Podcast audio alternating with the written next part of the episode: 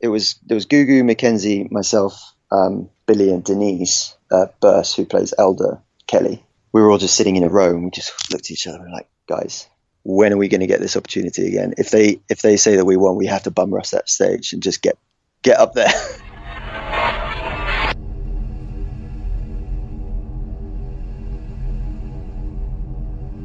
Hello, and welcome to Black Mirror Cracked, the podcast for all your Black Mirror needs.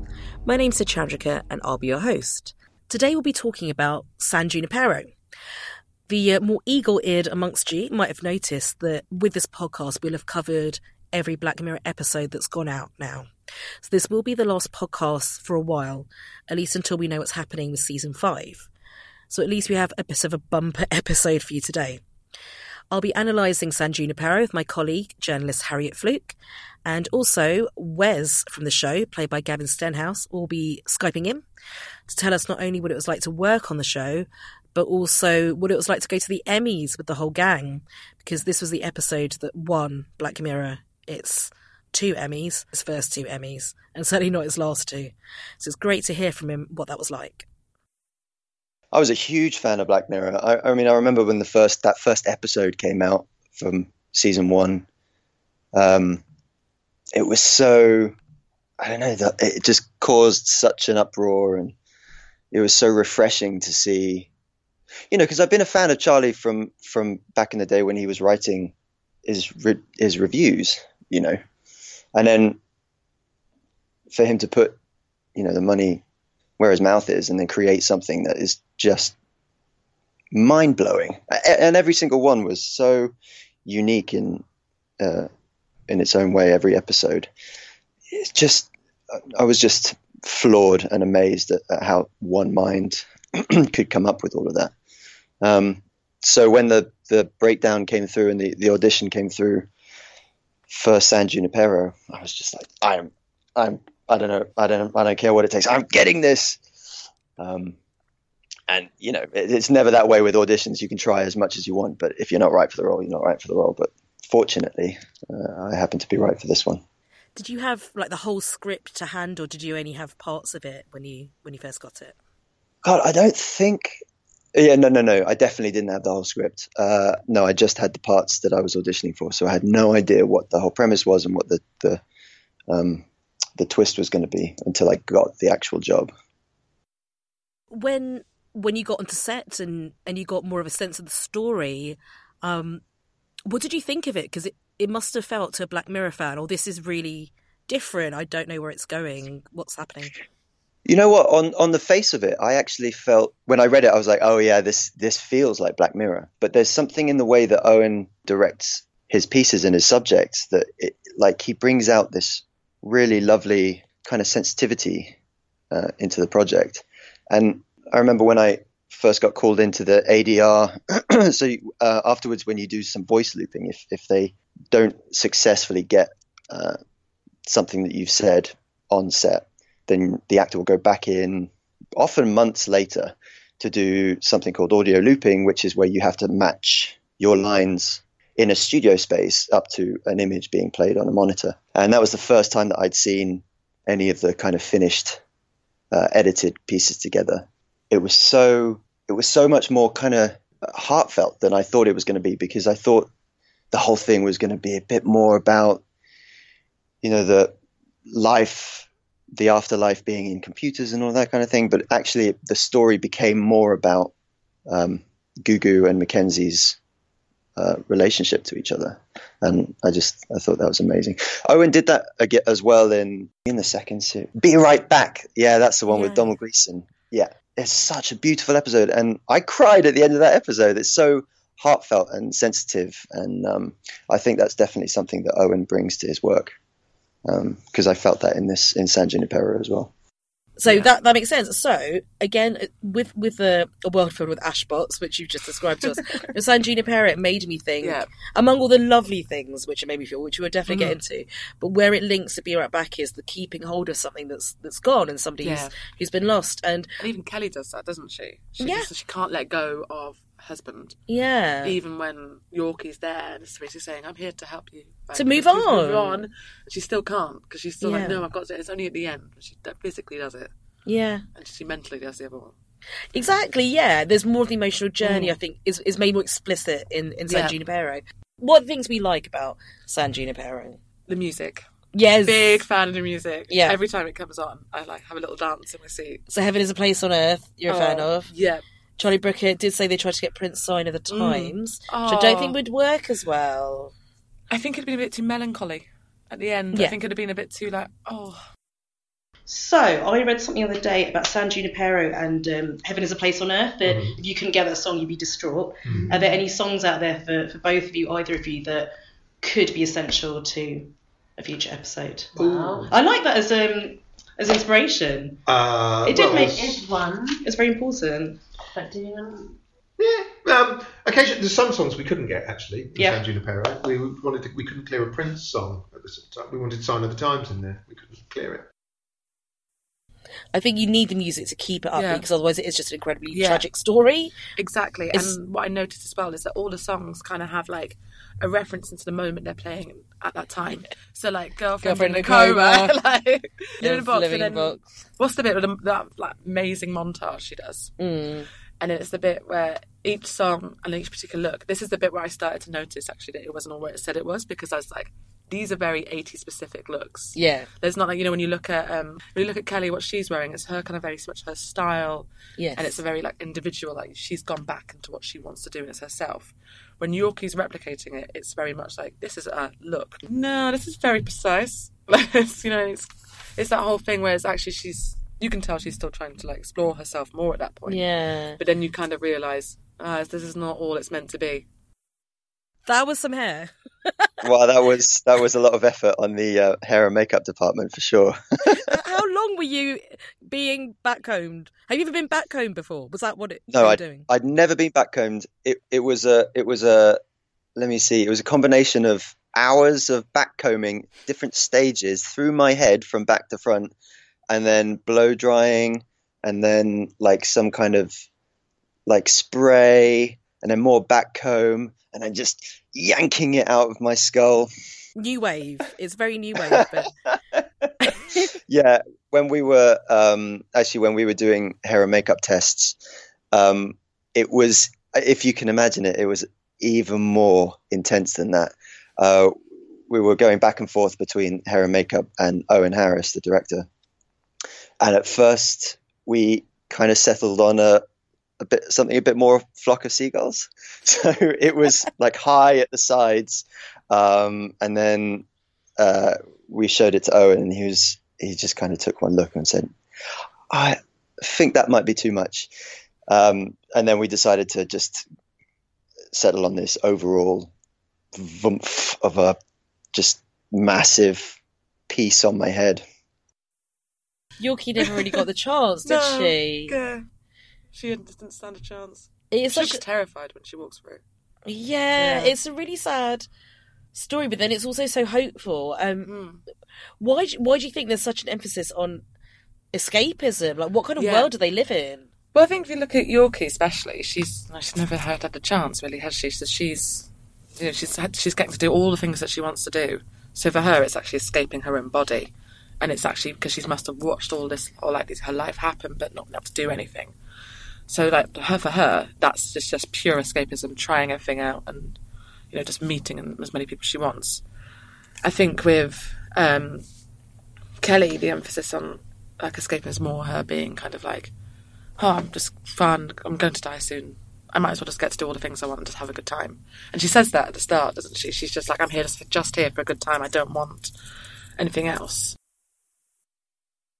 Something about Yorkie that she she has an experienced life, so she's kind of being inducted into it. That is a bit like Donald Gleeson's.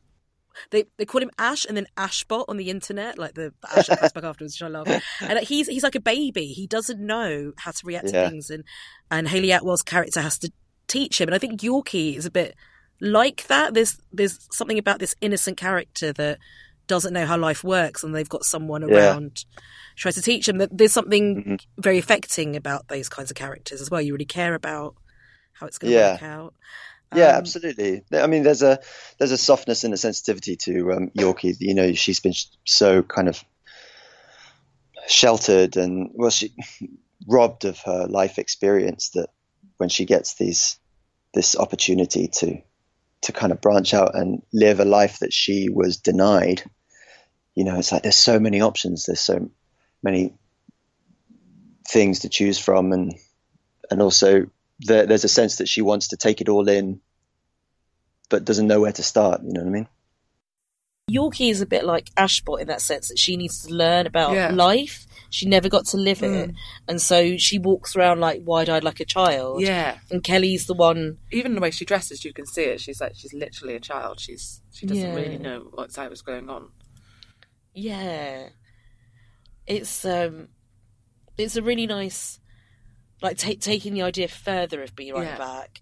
Um, what what did it feel like when you saw the twist when it went from that beautiful neon world Mm. to the grey kind of um, assisted living facility Yeah. and um, the nurse with older Kelly who looks so much like younger Kelly. Oh, the, the the casting is so good. Yeah. Um, it was as all the little bits got explained. So as you found out about Greg, and as you found out about the San Junipero like program, and all that sort of words dropping in, then I was like, then it all starts to piece together, and I was like, actually, this is such a lovely idea. Did you meet Charlie much like during the filming or before or how did he So- sort of... Yeah, he was on set in England, but uh, while we were filming in South Africa, he was prepping and filming for Screenwipe.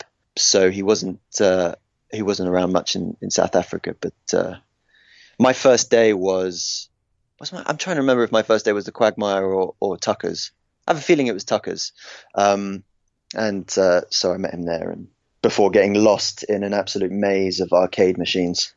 There were so many arcade machines at Tucker's. There were there were arcade machines behind the set that they decided not to use, but just kept on hand. Like it was insane. You got to have a backup Right, I guess so. And a That's like- backup of the backup, Just in case- you should know that. just in case Bubble Bobble's not the right game to play. You've got to have Donkey Kong and everything else. That seems like a very um, ex games writer thing to do, which is nice, doesn't it? Um, Yeah. yeah. How how does he do it? What you know? What do you think? How how does he see the future? Um, what kind of time machine does he have? I have no idea. You know, I think um, I I have no idea. Honestly, I mean, he's a he's an enigma. What do you think is the reason that San Junipero like won two Emmys and, and is you know the, the kind of the most famous Black Yeah. Mirror episode? Do you think it it will stay that way even past season four? I think because it was the first of its kind of kind as well, that had a big impact on it. I know, um, I know if like an L- LGBT side of things. I've had like friends of mine that said they was like their f- favorite episode for obvious reasons. I know it's RuPaul's favorite episode. Oh, My friend told me that as well. She's like, "It's RuPaul's favorite episode." Mention it on the Yeah. podcast, and I was like, "I will." Yes, that's very important. Very important. What what was it like going to the Emmys then? That was nuts. I mean, it's like an experience that I never, you know, you always kind of dream about going to see. But uh, I got this email from Owen, the director, just saying, "Hey, me and Laurie have a couple of spare tickets. Do you want Do you want to come with us?" And I was like, uh, "Yes." um, so myself and Billy Griffin Jr., who played um, uh, Davis, I think he played the guy that goes up to uh, Yorkie in the uh, arcade. Oh yeah, he has a crush on her. He's sweet. Yes, yeah. yes, and uh, so yeah, uh, Laurie Borg and uh, Owen Harris. Laurie was um, uh, nominated with Charlie and Annabelle for the for the show, um, so they took us along, and uh, yeah, it was nuts to be in this massive theatre complex with like all the you look to your right, oh, there's Julia Louis Dreyfus. Look to your left, oh, this is Peter Sarsgaard. That's cool. All these people around you, it's nuts.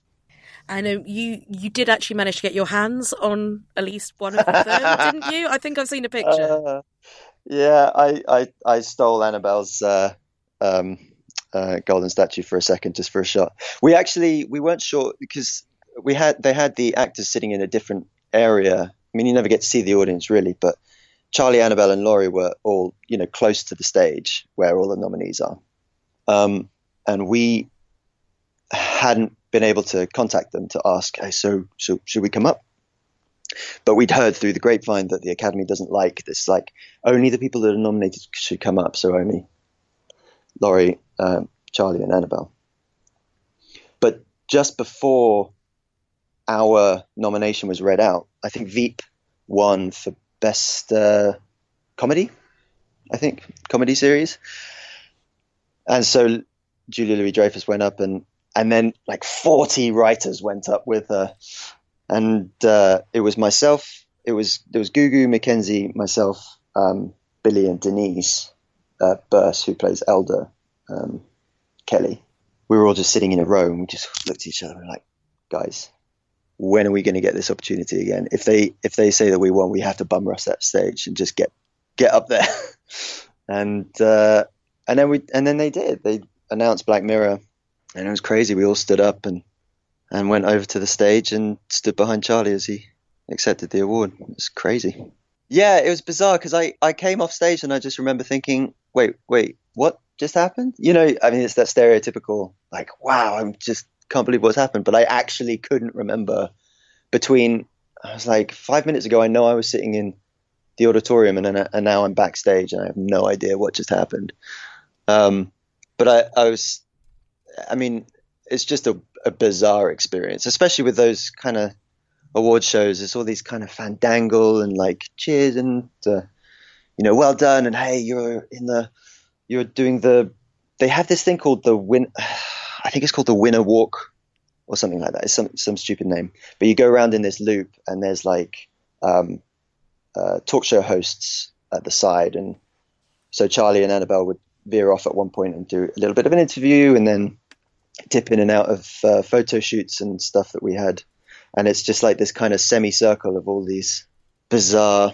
Um, it's like going to a carnival, but instead of the carnival events, you've got like uh, like Jimmy Fallon booth and Jimmy Kimmel booth, and yeah, very strange. and then, um, how hard did you guys party afterwards? Pretty hard. There's this thing called the Governor's Ball, which happens, um, which is like a sit-down meal, and there's hundreds and hundreds and hundreds of tables. I have no idea spaces like this exist in downtown LA. It's like an aircraft hangar um, with massive chandeliers coming down from from the ceiling and a big, like circular rotating uh, stage with an amazing band playing. Um, and everyone goes there, like all the nominees um, and the winners, and they all kind of mingle and and do the the Hollywood thing. And then there's the after parties after that, and then there's after after parties. So it just carries on going. I think Be Right Back is still my favorite episode um, overall of all time. I just think there's something about that message that just strikes a chord with me. You know, the performances by by Hayley and Don are just. I, I if I could play any part, maybe Hayley's part. I, I know what you mean. So, yeah.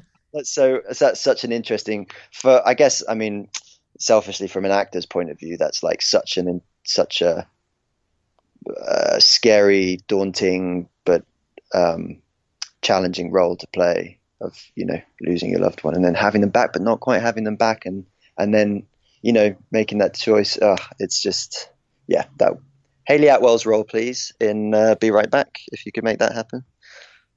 I think I've, I've asked like a lot of the actors I spoke to from Black Mirror this question, and Be Right Back is pretty much the one. I think it's an acting masterclass, isn't it? And mm. um, often, you know, in these interviews, people have been so um, enthusiastic about their time on Black Mirror because I think you're given a lot of artistic freedom and and it's quite an intellectual script. To, it's yeah, really get your teeth into. Yeah, absolutely. It, I mean, it. My in my experience, it, it that it travels this very fine line of kind of collaboration and Charlie Brooker being, uh, you know, an auteur. Like he, you, you don't want to mess with his writing, and you know, in, in theatre acting, you're kind of you're you're you're taught to to come up to the plate with the writing. The writer gets the most respect, and then in a lot of TV, like working TV acting, you know, sometimes writing is done on such a tight schedule that you know it's a pleasure that an actor or someone else might have a suggestion that's taken on board, and it's more of a collaboration. Um, but definitely in in in on this project, the collaborative element was so like such a fine tightrope to walk and, and really well respected. You know, um, Annabelle was there the whole time in South Africa. By the way, so like, she was. Um, um, so it wasn't like Charlie and Annabelle weren't present, but uh, but Owen and Annabelle were always you know chatting and discussing the script and moving forward and and as an actor, you're always felt like it's okay to go up and say, "Hey, what about what about this? What about this?" And sometimes, you know, it's it's useful, and sometimes they're like, "Yeah, well, yeah, you just you just do your thing." but um, but they're always it was a very very respectful environment to work in. So thanks to Harriet and to Gavin Stenhouse for joining me on the podcast today. And a huge thank you to everyone who's been listening. As I mentioned at the start, this is the last podcast we'll be putting out for a while, at least until we know what's happening with season five. Um, it's been an absolute joy to make these. Thank you so much for listening and for giving us feedback and for starting conversations across social media and on Reddit. And um, yes, for the last time, um, if you enjoyed this podcast, please do rate, review, subscribe, click all the stars, upload it to your consciousness, and spend eternity with your loved ones with your earphones in, listening to this podcast. If you could. But yes, thank you for listening. We've had a great time. Take care and goodbye.